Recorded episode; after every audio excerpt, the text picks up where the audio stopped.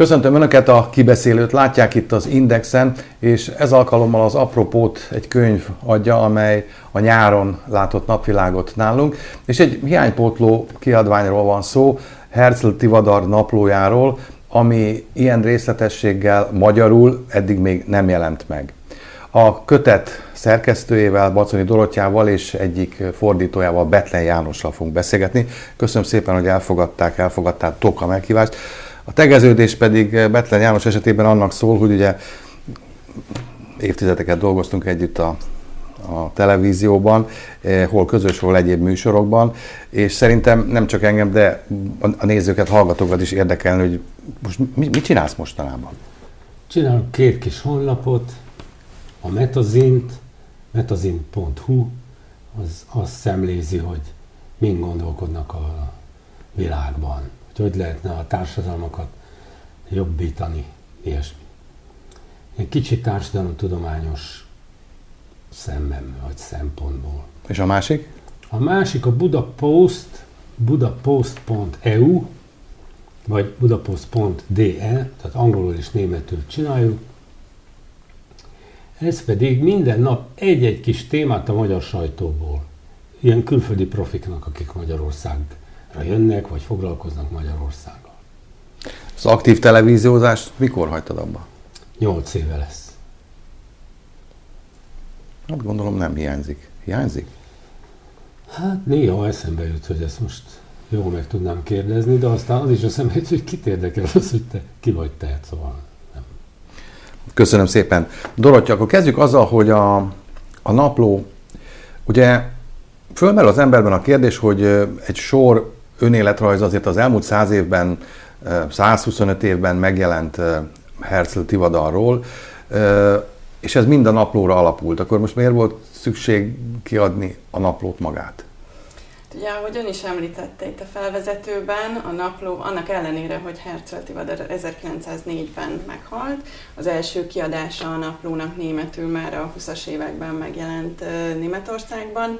Magyarul csak nagyon rövid szemelvények láttak idáig napvilágot. A két világháború között egy-egy rész, egy-egy utazása például az megjelent. De miért?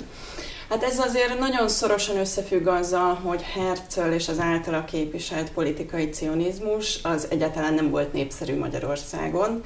Egyébként is nagyon megosztó volt az ötlet, amiről nyilván még fogunk majd beszélni, de Magyarországon pont abból fakadóan, hogy a zsidóságnak a túlnyomó többsége az hitt az asszimilációban és elkötelezett híve volt ennek, a cionizmus ezt kérdőjelezte ugye meg, ennek a célját, ezért egy próbatétel is volt mindenhol, hogy akkor hogyan reagál erre akár az, az adott állam, akár az adott országnak a zsidósága, és Magyarországon ez mindvégig nagyon-nagyon nagy elutasítottság fogadta ezt. Tehát az, hogy mondjuk a napló nem került a teljes napló, ami 2000 oldal, tehát ez egy nagyon hosszú bejegyzés folyam eddig lefordításra, részben ebből is fakadt, aztán hát a kommunizmus időszaka alatt a cionizmus nagyon hamar egy tabusított témává vált, és egy teljes mértékben elítélendő, mind Izrael állam, mind pedig a cionista eszme egy elítélendő dologként került meghatározásra, és igazából a rendszerváltoztatás után pedig már nyílt erre lehetőség, meg is jelent egy-két életrajz Herzlről magyar nyelven, de igazán azért ő nincsen benne a magyar közgondolkodás fókuszában, Ugye ő egyrészt itt született. Ezzel, ö, ezzel még beszélünk részletesen. A, igen, bocsánat. Azt szeretném kérdezni, hogy, hogy arról beszél, azt mondjuk mindig Herzl kapcsán, hogy a politikai cionizmus atya. Tegyük már tisztába, hogy ő volt az, aki kitalálta a politikai cionizmust, vagy voltak ennek előzménye is?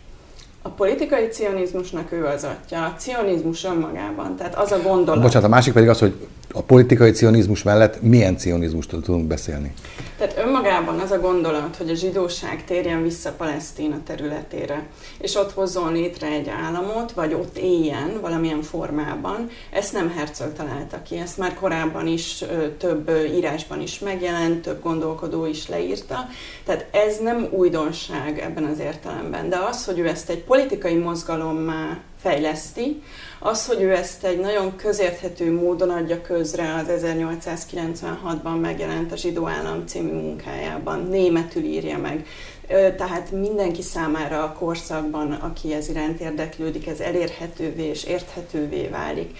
És ki megy abból a, a ö, zsidó körből, ami egy viszonylag ö, zárt gondolkodást jelentett a korábbi úgynevezett protocionisták esetében, és egy politikai mozgalomként nagyon pragmatikus alapon kezeli ezt, és egy politikai célt tűz ki, tehát az államnak a létrehozását. Ez különbség az elődeihez képest, és ehhez szervezetet rendel, pénzügyi hátteret rendel, diplomáciai tárgyalásokat folytat. Tehát a definiálnánk akkor ez a politikai cionizmus, most mondjuk ezzel szemben van a vallási cionizmus.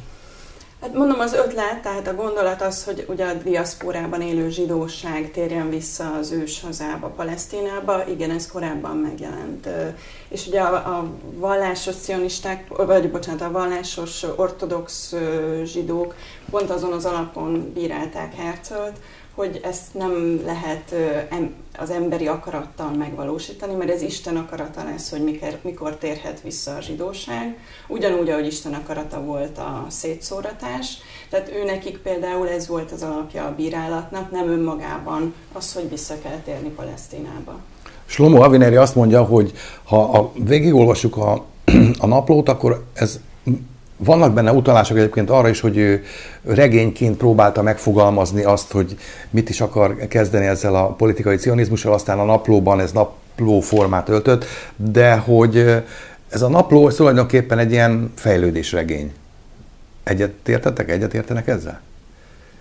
Nem tudom megmondani, mert bevallom őszintén, hogy én ahhoz a elsőprő többséghez tartozom, hogy nem olvasta a naplót. Tehát én megkaptam a Dóritól a a fordítani? Az, a, a teljes szöveget, ez nem a teljes, mert a teljes szöveg 2000 oldal, ez meg 600, és megjelent elkönyvben, ahol minden, tehát elektronikusan minden megtalálható. Én azt a szöveget, a 2000 oldalast megkaptam, és ki volt benne jelölve sárgával, az, amit nekem le kellett fordítanom, én csak a nem német nyelvű szövegeket fordítottam. Ez, miért, ez mit jelent? Hát elsősorban franciál, minden ilyen diplomáciai jellegű levelezés, az orosz elit, mondjuk a Pléve nevű belügyminiszterrel, aki egy elég szörnyű alak volt különben, de meg is ölték, mindegy. Tehát azzal levelezett, franciául, vagy a török szultán udvarával, ott a nagyvezír embereivel, az angolokkal nem, angolokkal angolul levelezett, máskülönben franciául, így a, amit, amikor diplomáciát játszott. És, de hát a szöveg tele volt ilyen más nyelveken, főleg olaszul meg latinul ilyen közmondásokkal, vagy csak úgy kifejezésekkel, amit a művelt emberek ezt úgy tudták ezeket a dolgokat. Herzl Akkor, beszélt la- olaszul? Én szerintem nem tudta ő olaszul, de ezeket a, egy bizonyos korban az ember már bizonyos dolgokat tud olaszul, hogy itt, de ma is így van valamennyire, nem annyira, mint akkor, de ma is az, hogy mit tudom én, dolce far niente, vagy mit tudom én, vannak ilyen mondások, amiket a kicsit olvasott ember már tud. És ő egy elég nagyon olvasott ember volt. Neked milyen ember figura rajzolódik ki ezek alapján? Hát azt én, én nem tudom abból megállapítani, amit én fordítottam. De azt igen. Hát azt tanult, művelt, milyen? Igen, igen, igen. Tanult, művelt ember volt. Igen. De hogy jó ember volt-e, vagy rossz ember, vagy szerette a megszocsolta a feleségét, vagy mit, ez fogalmam sincs róla. De nem is, de hogyha engem egy kicsit azon kívül, hogy most már legyünk túl ezeken a fordításokon, azon kívül az érdekelt, hogy hogy képzelte ezt a dolgot, akkor eszeveszett nagy önbizalom kellett ahhoz, hogy ebbe, ebbe a lehetetlen dolgba belevágjon. Nem képviselt az ég világon senki, de úgy lépett föl, mintha mögötte állna nem tudom micsoda, egy hatalmas nép mondjuk, amely az egész világra kiterjed, de ez egyáltalán nem felelt meg a valóságnak. Nem csak Magyarországon nem állt mögötte, gyakorlatilag senki az én nagyapámat kivéve, mert voltak még azt hiszem heten rajta kívül ezen a bázeli Ez az első bázeli kongresszus volt, igen, ugye? Igen. És tehát alig ment oda el valaki a magyar, a magyar zsidóság eszükben nem volt a, elmenni Palesztinába, és ott a lehetetlen körülmények között a, homokba megpróbálni valamit csinálni, ott földet túrni, az egyszerű, akik pedig tényleg parasztok voltak zsidók, az, azok, azok pedig nem, nem is értesültek erről az egészről. Ugye a 1895-ben, 6-ban volt az első bázeli Az hétben. Hétben. hétben, amikor ö, ugye, és akkor nagyjából olyan 800 ezer magyar zsidó élhetett az osztrák-magyar monarchiában, abból mindösszesen heten vettek ezen részt. 87 meg az én És nagyapám. kiket képvisel? Oké, okay. Senkit. De kit mond, képvis- mond, hogy nem ö, szervezetet képviseltek, ők egyénileg saját magukat ö, képviselve. Állítólag az én nagyfateromnak volt valami kis társaság Hát a később Pozsonyban. az, tehát Az igen, később? igen, de nem a, a, ö, tehát mindenki, mint magánszemély oda ment, de senkinek ne- nem a képviseletében vagy a küldöttségében. és utána volt szerepe? Nem, nem. És még csalódott is benne. A, nem tudok erről nagyon sokat őszintén szóval, de egyszer megkérdezték őt a 20. századnak volt egy ilyen zsidó vitája, és akkor azt mondta, de ez a, úgy 20 körül. Azt mondta, hogy az ol- olvasható, megvan ez, amit ő írt ebben a vitában felkérésre, hogy azt, azt írta, hogy itt nagy antiszemitizmus következik, és a zsidóknak innen el kell távozni, mert különben nagy baj lesz. De ez nem ő találta ki, hanem Herzl találta ezt ki. A, és te, ha olvastad az Avinerit, akkor azt is tudod, hogy ő e- nekem elég meggyőzően bizonyítja, hogy az ausztriai fejleményekből következtetett ő erre. Pedig a, az osztrák-magyar monarchia az nagyon befogadó volt. Vannak olyan vélemények, de javítson ki a tévedek, amelyik azt mondja, hogy ugye ő a, a, egy polgári liberális bécsi lapnak volt a párizsi tudósítója néhány éven keresztül, és ez, az időszak, ez volt az az időszak, amikor egyfelől futott a Dreyfus per, másfelől pedig ott volt aztán a Panama botrány, amiben szintén megjelentek ö, zsidó ellenes felhangok is. És hogy ezek voltak azok, amelyek aztán arra inspirálták Herzlt, hogy elgondolkodjon azon, hogy miféle válaszokat lehet adni ezekre a megmozdulásokra. Igen, ő alapvetően egy asszimiláns családból érkezett, tehát ő nagyon sokáig nem ö, tudatosan gondolkodott arról, hogy a zsidósággal kapcsolatban mi annak a jövője, vagy milyen utat kellene bejárnia. És az biztos, hogy a Franciaországban eltöltött ideje az egyik legnevesebb bécsi liberális lapnak a tudósítójaként, az meghatározó volt egyébként nem csak a zsidósággal kapcsolatban, hanem például azzal kapcsolatban is, hogy hogyan gondolkozik demokráciáról, parlamentarizmusról, ezeknek annyira nem volt a legnagyobb híve egyébként. És a Dreyfus ügy elején ott volt Párizsban, plusz ez a Panama botrány is, hát ez évekig zajlott, és, és nyilván befolyásolta a gondolkodását ez is, de azért most már azt látjuk, és mert sokáig azt tartotta magát, ez egy ilyen dogmaként rögzült, hogy csak a Dreyfus ügy volt az, ami megváltoztatta az ő gondolkodását, de itt részben azért gondolnunk kell arra, hogy keleten, tehát mondjuk Oroszországban vagy Romániában nagyon erőteljes zsidó ellenes politika És pogromok voltak. Így van, így van.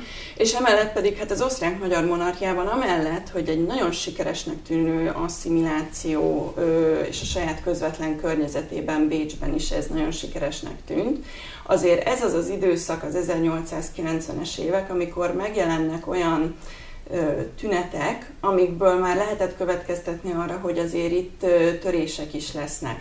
És ennek az egyik legékesebb vagy legélesebb példája az az volt, hogy Bécs megválasztott magának egy antiszemita programmal rendelkező polgármestert. Ez egy közvetlen, ez volt az első eset, amikor... Ez teljesen kiakasztotta és, Herzlt. és Igen, de ez, igen, de ez abban az évben volt, amikor, amikor a Bázeli kongresszus Itt tartották, most és egy kicsit vitatkoznom Nem kell. akkor? A választás maga az még 95, és aztán ez évekig 97-től húzódik, lett- hogy Ferenc József kinevezi-e. Aha. És 97-ben hogy akkor most formálisan De te azt mondod, kinevezik-e hogy 96-ban írta ezt a... a zsidó állam. A zsidó állam. 94-ben? Nem, nem 96 biztos. 96 február, igen, akkor jelenik meg. Ö, Tehát És tulajdonképpen ez inspirálta? Ez biztos, hogy, hogy fontos volt az ő gondolkodása. De ezt írja az Avineri, a, a és ezt változásában, és a naplóban is azért ez nagyon erőteljesen megjelenik, hogy ez a fordulat, ezt ő a végkezdeteként És- értelmezi. És ez a mozgalom, tehát a Karl Lueger mozgalma, a, amit Ő a bécsi polgármester, akit megválasztottak. neveztek, de a mai értelemben nem az volt. Tehát ez a mozgalom az Anschlusst akarta, Németországhoz akart csatlakozni. A vége lett volna az osztrák-magyar monarchiának, ha ő rájuk hallgatnak. És, és akkor már pedig Tehát ilyen értelemben, tehát ő a, a monarchiát féltette ettől, és a zsidóságot azon belül, és ez, ez jogos volt. Más kérdés, hogy viszont arra nem gondolt, hogy a, az oszmán birodalom, amelynek a, az oltalmába helyezte volna a világ zsidóságát Palesztinában, az sem lesz nagyon tartós. Erre nem gondol. Mi van akkor, hogyha az megszűnik, ő meg ő meg közben kivándoroltatja oda a zsidóságot. De hát ő azért tett célzásokat arra, hogy az oszmán birodalom a végét járja, és bár ugye nagy, hatal, nagy hatalomnak számított még a 19. század legvégén, egész az első világháborúig, de azért Európa nagy betege volt már ebben az időszakban. Tehát azt, szerintem azt érzékelte, hogy Palesztina azért nehéz dió, mert ugye ezt a területet szerette volna megszerezni, hogy oda telepedjenek le a, mondjuk az Európából kivándorló zsidók. Azért volt nehéz dió, mert ez egyfajta nagyhatalmi ütközéspontban is volt maga Palesztina. Bár ugye egy szent terület, tehát emiatt volt fontos számára, hiszen felmerültek más, vagy olvastam más lehetőségek, hogy Ugandába, meg Dél-Amerikába kitelepülni, de mindig az volt a motiváció, hogy vissza, vissza Palesztinába. De ugye ez, ez angol érdeklet, később, ugye a Balfour deklarációt, ha nézzük, az oszmán birodalom része volt ez a terület, tehát nem volt azért olyan egyszerű megegyezni azzal, hogy, hogy Palesztinába kéne kijuttatni. Azt hiszem, hogy a szultánnak eszébe sem volt ezzel foglalkozni. Nem, egyáltalán nem, és itt visszacsatlakoznék arra az előző kérdésre, hogy milyen is volt Herzl személyisége. Hát mérhetetlenül kitartó volt, és nagyon-nagyon jól alkalmazkodott. És pont azért mondom ezt, mert a nemzetközi szintéren annyiféle forgatókönyvet felvázolt, ahhoz attól függően, hogy éppen kitől kapott elutasítást, kitűnt úgy, hogy támogatja, hogy gondolkodott abban is, hogy ha az oszmán birodalom felbomlik, akkor mit kéne csinálnia, de gondolkodott abban is, hogy hát neki a szultánhoz kell mennie, hogy tőle kapjon engedélyt. És jár is többször a szultáni udvarba, vagy a szultáni udvarban, és hát őt nagyon kecsegtetik, és ő azt hiszi, hogy, hogy ebből lesz is valami, de valójában De az tudja, óránál fogva vezették. Hogy ennek semmi, semmi politikai valós, vagy semmi valós háttere nem volt, és egyáltalán nem állt az érdekükben ezt támogatni, de nagyon jól tudott elutasítás esetén is, akkor egy másik kaput keresett. Na ide csatlakoznék néhány jelző, ami a könyv a napló alapján Herzl kapcsolatban előjött. Vakmerő, bátor, pofátlan, lerázhatatlan, önző. Leírja ezt tulajdonképpen Herzlt? Azt a, Részben. Azt az Egy embert, aki, aki megállíthatatlanul az ügy érdekében ment és nyomult előre. Hát ő biztos, hogy úgy érezte, hogy ő vezetlen és feláldozza magát az ügy érdekében. Azért azt hiszem a mondatnak vannak folytatása is, és pozitív jelzők is, ha jól emlékszem, mert persze, tehát hogy az a szép ebben a naplóban, és szerintem azért nagyon élvezetes olvasmány, mert az is megkapja belőle az érdekeset, akit a, a cionizmus és a zsidóság története érdekel, az is, akit mondjuk a századforduló kora érdekel, de van itt egy, ahogy mondta, egy egyéni történet, ami kibontakozik előttünk, hogy egy nagyon utópikus és regényszerű, és először nem is tudja, hogy mit szeretne ezzel az ötlettel, és egy olyan buzgalomban van, ami az, ami az elején kicsit nehezen is értelmezhetővé teszi magát a naplót, hogy most mégis akkor ez mit akar ezzel, és egy nagyon felfokozott alkotási lázban van, és aztán kilenc év alatt pedig azt látjuk, hogy ő egy politikussá érik, tehát van ebben egy nagy-nagy fejlődés, hogy hogy tekint saját magára, a mozgalmára, és hát azért ő a semmiből építi ezt fel abban az értelemben, hogy voltak előzmények gondolatilag, szervezetileg, de ő a politikai cionizmust a semmiről rak, semmiből rakja össze.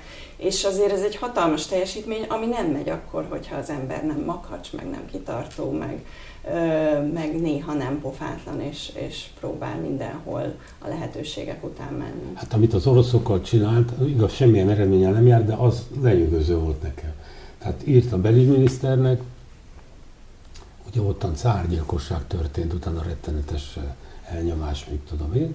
Egyébként mindegy, az ukrán nyelvet is betiltották mellesleg, de ennek nem sok köze van a zsidósághoz. És, a, és ő azt magyarázta a plévének, a belügyminiszternek, hogy mivel ők korlátozzák a zsidókat mindenfélében, tehát a költözésben, iskoláztatásban, az lesz a vége ennek a dolognak, hogy a forradalmi rebellis mozgalmakhoz fognak csatlakozni. És akkor az nagyon veszélyes lesz a, az orosz birodalomra nézve, és ez azért elég jó kis dolog, sok mindent megelőleg. Ez az összes antiszemitizmust is, meg, a, meg azt is, hogy a, miért volt olyan magas a zsidóság részétel az orosz forradalmi mozgalmakban.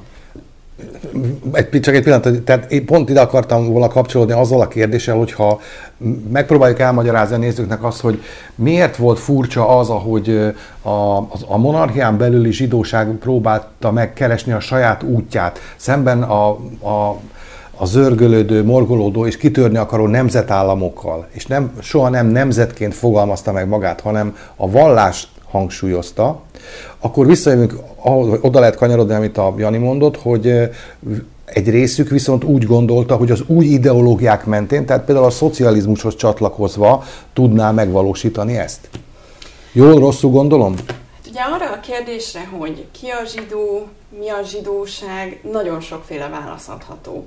És valóban, ahogy mondta, itt a századforduló kora sok szempontból kettős, mert miközben a nacionalizmus virágkorát éri, ugye nemzetállamok jönnek létre a 19. század folyamán, és ez abszolút Herzl környezetében is nyilván érzékeli. Hát 1860-ban születik Pesten, tehát mondjuk a magyar nacionalizmusnak is nyilvánvalóan érzi a, az erejét ebben az időszakban, és Európa más államaiban is ez van. Közben az imperializmus is virágzik, tehát a gyarmatbirodalmaknak a kiterjesztése, ez is nagyon szépen kiderül a naplónak a kulit, a naplóból, hogy, hogy nyilván ez is, ez a törekvés is zajlik a nagyhatalmak részéről, és a zsidóság ezzel szemben a döntő többség az pont, hogy nem a nacionalizmust és a nemzeti definíciót vallja magáinak, hanem azt, hogy ők mint vallás definiálják magukat, és egyébként pedig a, a egyenjogúságért küzdenek, vagy a minél teljesebb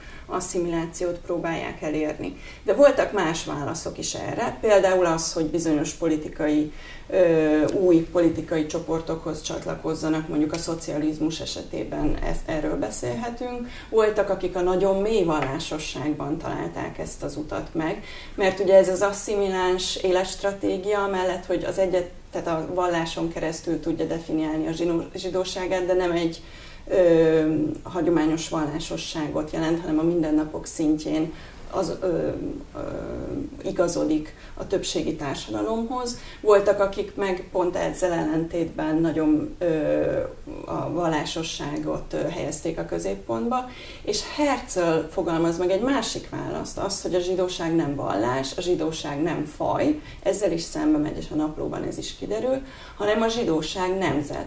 És hogyha a franciáknak van Franciaország, hogyha az oroszoknak van Oroszország, akkor a zsidóknak is kell egy állam, egy nemzetállam. Mi a válasz arra a kérdésre, hogy a Herzl javaslatait a 1890-es évekre már jócskán asszimilált és beindult és gazdagodott zsidó rétegek körében ellenszem fogadta. Tehát, hogy ők nem azt mondták, hogy Izrael állam, mi nem szeretnénk elmenni, de miért nem akartak volna? Hát ez nagyon megosztó volt. Pont abból fakadóan, hogy, hogy nagyon sokan addig nem gondolkodtak ebben, és egyáltalán egy új ötlet, ami egy radikális új ötletnek. De hát beszéltük, és látjuk azt, hogy foly, állandóan foglalkoztatta őket az, hogy megjelent az antiszemitizmus. Bécsben is, Budapesten is. Igen, de van, aki, tehát itt ugyanabból a helyzetből nagyon más következtetéseket lehet levonni, és ez a szép a naplóból is kiderül szerintem, hogy nem csak a cionista választ kapjuk meg erre, hanem a kritikákon keresztül egy csomó más, egyébként teljesen legitim és szintén érthető vagy megindokolható életstratégiát kapunk, ugyanarra a válságjelenségre, hogy a zsidóság mondjuk veszélynek van kitéve. És sokan azt gondolták, hogy ennek az egyetlen megoldása az az asszimiláció lett, hogy minél jobban törekedni kell a megfelelésre kvázi, a beolvadásra. Herzl erre azt mondta, hogy ez egy életen át tartó színjáték, és valójában ez soha nem érhető el ez az állapot, és ez kontraproduktív, mert csak újra termeli az antiszemitizmust kvázi.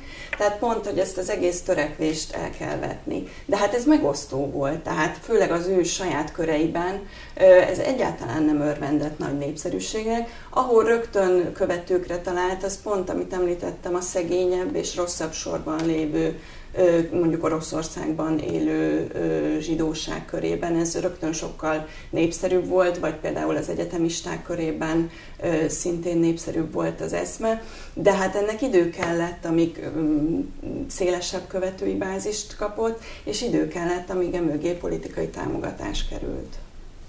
Kanyarodjunk vissza még egy pillanatra. A háború kellett hozzá. Ah, tehát 17-ben volt a Balfour nyilatkozat. Igen, igen, és igen. ugye itt egy török vagyis hát oszmán fennhatóság alatt álló területről volt szó. Tehát ha nincs az első világháború, nincsen Balfour nyilatkozat. Tehát Herzl felhelyezte ezt a térképre, de az életében még konkrét ö, diplomáciai eredményeket nem tudott felmutatni, de mindenki tudta már, hogy azért Tehát ez számolni van. kellett vele, igen. igen tehát igen. Azt mondta, hogy most mindenki kinevet, engem mondta a, a Bázeli kongresszus után 70 év múlva nem fognak nevetni, és ezt eltalálta pontosan. Sőt, talán azt is mondta, hogy 50. 50, ja nem, 50 év múlva, azt mondta, hogy 50 év múlva, igen, bocsánat, azt találta. Igen. Tehát ha visszakanyarodunk a családjához még egy pillanatra, akkor a napló alapján mondjuk engem az zavart benne, hogy rendben van, hogy a, a politikus átlényegülésének 9 évét követhetjük végig benne, de a családról nagyon kevés nagyon keveset tudni. Azt tudni, hogy van három gyereke, nagyon szerette őket, de például a felesége minimálisan írt. Ki volt a felesége? Milyen volt a viszonyuk? Igen, ez valóban a naplóban nagyon kis arányban szerepel bármi, ami a magánéletére vonatkozik. A szüleiről például mindig nagyon szeretett Igen. teljesen ír, akik nagyon támogatják a politikai tevékenységét is, anyagilag is támogatják ezt, hiszen ez azért nem volt olcsó dolog, valljuk be, amit ő véghez vitt, és ebben személyesen is sokat kellett erre áldoznia, és a családjának is és a feleségéről nem véletlen, hogy nem ír sokat, nekik egy nagyon komplikált kapcsolatuk volt, ami hát nem mondanám, és most nagyon eufemisztikus leszek, tehát nem mondanám egy harmonikus, kiegyensúlyozott és stabil házasságnak, tehát itt a feleségem is támogatta a politikai ambícióit, nyilván nagyon sokat volt egyébként távol, emiatt nagyon sokat utazott, úgyhogy az nem, volt, nem nevezhető egy jó házasságnak. És volt három kisgyerekük ebben az időben, akik azért megjelennek szorványosan a napló lapjain, de, de nyilvánvalóan Herzl gondolkodásában nem ez volt a központi elem. Kevés időt is töltött velük, és aztán egyébként mind a három gyereknek nagyon tragikus élettörténete lett. Úgy, mint? Az egyik gyermek, ő, ő drog túladagolásban hunyt el, és a testvére, amikor ezt megtudta, akkor másnap ő öngyilkos lett, és volt egy harmadik gyermek, aki pedig aztán Terezianstadtban vesztette életét. Az egy koncentrációs tábor. Úgyhogy nem, nem vitték igazából tovább ezt az örökséget, sőt a fiú, ő ki is tért, és ez elég nagy visszhangot keltett, hogy, hogy elhagyta a zsidó vallást, például magyar lapok, magyar cionista lapok, ezért kihangsúlyozták, hogy nem Herzl a felelős, maximum az anyuka. Ez nagyon tetszett nekem, hogy ezért nem, erről biztosan nem tehet Herzl. De ő is úgy halt meg, nem? Anyuka is. Nem? Mármint? De ő, ő, ő nem érte meg a háborút? Ő, ő Herzölt túlélte, és hmm. szerintem az, e- még az első világháború előtti időszakban halhatott. A, könyv, a napló, ezt csak dicséretként tudom mondani, nagyon precízen van mindenféle szempontból indexálva. Tehát ha egy név fölbukkan a naplóban, annak rögtön megtudjuk lábjegyzetben a tulajdonosát, a titulusát, és azt a politikai mozgalmat, hogyha politikusról szól, hogy ki mit csinált. Ezeket kikészítette, ezeket a politikai, geopolitikai jegyzeteket hozzá. Ezeket szerkesztőként én készítettem. Ugye az egy dilemma volt, hogy hogyan legyen a leginkább felhasználóbarát ez a napló. Mert hát 2000 oldalról van szó, ami borzasztó sok információt tartalmaz, és hát mennyiségileg is hosszú, úgyhogy pont ezért döntöttünk úgy, hogy az egész napló az e-könyv formátumban olvasható, és akkor ennek nagyjából a harmada egy válogatás az, ami könyvformátumában jelent meg. És hát próbáltuk azt az egyensúlyt megtartani, hogy az olvashatóságot ne akadályozzák a jegyzetek. A kötet végén találhatóak részletesebben életrajzok vagy helyszínleírások, mert ugye nagyon sok olyan földrajzi egységet nevez meg például, aminek ma már más a neve, vagy nem feltétlenül egyértelmű. Nagyon sok korabeli lap jelenik meg, újságok, amik szintén nem feltétlenül ismertek ma már, úgyhogy ezeket a mutatókat a végére csoportosítottuk, és akkor a jegyzetek csak akkor törik meg a szöveget, amikor feltétlenül szükséges. A napló egyébként milyen formában maradt fönn? Mibe írta Herzl ezt? Ezeket ilyen füzetekbe írta, és amúgy saját maga is narrálja a saját naplóját. Ugye a napló maga is könyvekre bontódik, és a könyvek azt szerint különülnek el, hogy betelik egy füzete és például az első néhány könyv az sokkal vastagabb, utána már vékonyabb füzeteket vett, és vékonyabbak is ezek a könyvek.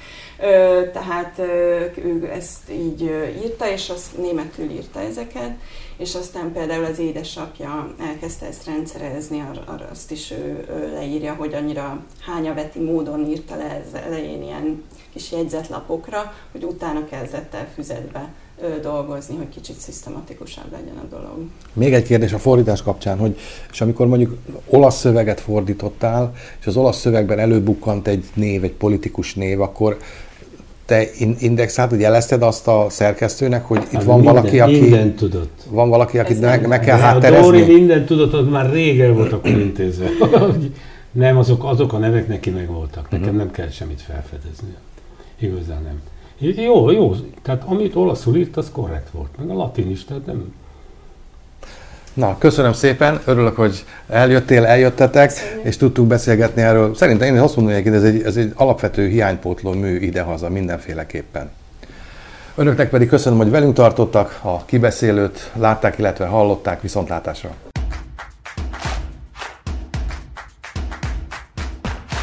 A műsor a Béton partnere.